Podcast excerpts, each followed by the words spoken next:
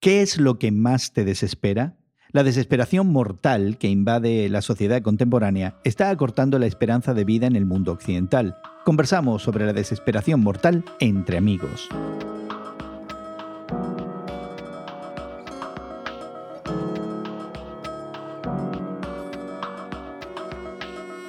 Gracias por acompañarnos en esta conversación entre amigos con Guillermo Serrano, El Samazón y tu servidor Gerson García. Consideramos algunos temas de actualidad que nos llaman la atención, lo hacemos desde una perspectiva cristiana y es una conversación a la que puedes suscribirte en tu plataforma de podcast favorita y te animamos a que lo hagas y nos acompañes regularmente. Estamos comentando un artículo que en estos días aparece en la revista Science News que habla de las muertes por desesperación, que está invadiendo a segmentos de la población de edad madura y que está cambiando la esperanza de vida en el mundo occidental. A principios del siglo XX se esperaba que una persona viviera un promedio de 50 años a lo largo del siglo XX, y con ciertos avances en la medicina y las condiciones de vida, la esperanza de vida en el mundo occidental se extendió a los 80. Bueno, resulta que a la entrada del tercer milenio, en el siglo XXI, la esperanza de vida está disminuyendo. Y entre otras cosas está disminuyendo por esta desesperación mortal. Interesantemente, la desesperación está conectada al despecho, al enojo y a la ira extrema. Es decir, que estamos más enojados, más despechados, tenemos eh, mucha ira, estamos tremendamente desesperados y eso está acabando con nuestra vida. Sí, el artículo dice dos indicadores, sentirse desesperado y la baja autoestima se encuentran entre los síntomas del trastorno depresivo persistente, una afección psiquiátrica que consiste en un estado de ánimo depresivo que dura al menos dos años en los adultos. Y dice que hay otro indicador como es el sentirse no amado. ¿Y saben qué? Mirando todas las películas de la, televisión, no las películas de largometraje, pero comedias, especialmente de gente joven, uno encuentra estos síntomas en todas ellas, es decir, la persona que reacciona mal porque se siente no aceptado, no amado por el grupo. O sea, estos han reflejado eh, parte de esta condición o de lo que está hablando este artículo. Y um, al principio, cuando uno mira esta, estos episodios de la televisión, eh, uno encuentra que reflejan personas que uno conoce, actitudes o el entorno en el que uno se mueve, y dice, sí, esto es más o menos lo que, que, uno más o menos percibe pero quizás no lo había visto con este trasfondo de este artículo. La cosa, Guillermo, es que la desesperación parece ser que con otras manifestaciones como el desánimo, el sentido de desamor, eh, la frustración, eh, la autoestima, pudiera generar cuadros más complejos en el ámbito de, la psique humana, de, trastornos emocionales. E, el, artículo lo que parece apuntar, además, es que la desesperación no es un componente de todos estos cuadros emocionales, pero en sí mismo pudiera ser un problema. Es decir, que no tenemos que tener, por ejemplo, una baja autoestima para sentirnos desesperados, este sentimiento de enojo, de despecho, de ira, que está minando realmente nuestra salud y está produciendo que mucha gente se muera de ataques cardíacos, de problemas de hipertensión o incluso que esta desesperación los lleve al suicidio. Parece también ser que estamos atravesando por esta pandemia global que nos ha llevado en muchas locaciones al aislamiento social, ¿no? Y, y, el no ver el fin de una solución a esto y, nos han llevado mes tras mes tras mes alargando los confinamientos y las vacunas, los esfuerzos de las grandes compañías médicas eh, haciendo experimentos en miles de personas y de repente sale una persona que fallece, entonces se detienen todos los avances que se habían logrado y empiezan de cero de nuevo. Eh, lleva, creo, también como una contribución a esta desesperación que se está sufriendo. Me imagino también que otro elemento que puede causar esta desesperación es, es también eh, nuestra naturaleza humana, es compararnos ¿no? con otros conocidos, con los vecinos, con familiares, con amistades que parece que están teniendo más éxito que uno mismo, ya sea éxito, éxito económico, éxito social, entonces yo creo que esta tendencia también a compararnos y ver que el, el, patio, el césped está más verde en el lado del vecino que en el mío, entonces las cosas le van bien a él y a mí no. Y ese, y ese instinto por compararnos que nos dice dice la Biblia que no debemos hacerlo, pero también puede ser una causa de la desesperación. Déjeme decirle a ustedes que en realidad la grama y el pasto de mi vecino es mucho más verde que el mío. la cuestión es que eh, este estudio sobre la desesperación que está conectado a la disminución de la esperanza de vida en el mundo occidental, dice que mm, afecta particularmente esta desesperación a personas sin educación universitaria. Me llamó mucho la atención este matiz y la entrada de esta dimensión socioeconómica. Bueno, puede ser también que en la escala de salarios, no estoy hablando de valores ahora, sino de la cuestión estrictamente monetaria, aquellos que tienen no la mejor educación ganan menos dinero, pero esto, esto se da desde hace ya, no sé, de un siglo para acá, en donde la persona que tiene menos formación académica, de estudio, de especialización, siempre va a ganar menos dinero. Y entonces esto produce una frustración que yo diría es, de esperar, ¿no? De, de, alguna manera.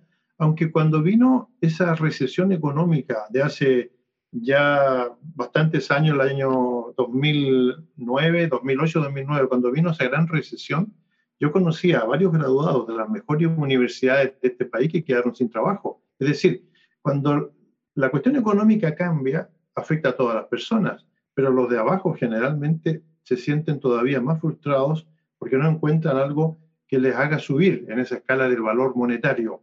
Y, yo no estoy seguro si el valor monetario va también asociado a la autoestima.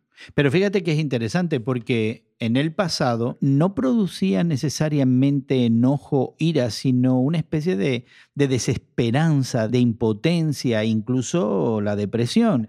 Pero en este caso estamos hablando de que la reacción es un poquito diferente a la de generaciones anteriores. Voy a reaccionar enojado, eh, frustrado, despechado, y eso caracteriza mi desesperación. Pero yo diría que también tiene que ver con la personalidad de cada uno, ¿no? Porque aquí se aplica el viejo dicho ese de que la, rana que, que, cae en un tiesto donde hay eh, leche, por ejemplo, y que la rana no puede salir, no puede saltar y dice no tengo más remedio que morirme porque no hay manera de salir de acá. Pero la otra rana, la optimista, comienza a patalear y forma un, quesillo, luego un queso y de ahí salta. Es decir, esta, esta vieja ilustración yo creo que también tiene que ver con la personalidad de cada uno, es decir, estoy frustrado, me siento decepcionado, no he logrado lo que he querido, pero voy a explorar otras posibilidades.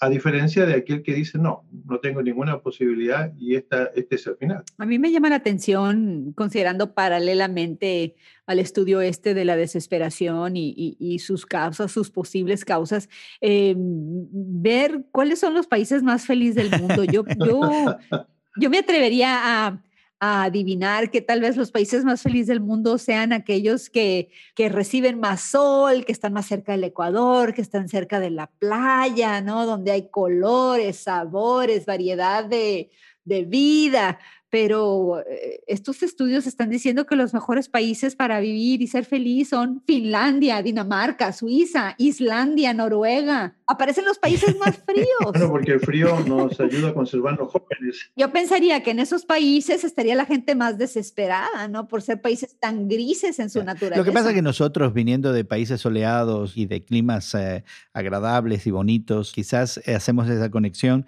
que el medio ambiente tiene mucho que ver en el estado de ánimo. Sí, en la actitud y el estado de ánimo de cada uno de nosotros. A mí me gustaría que exploráramos un poquito ante esta desesperación, esta, este enojo, la idea de que todo esto pudiera acabar con nuestra vida.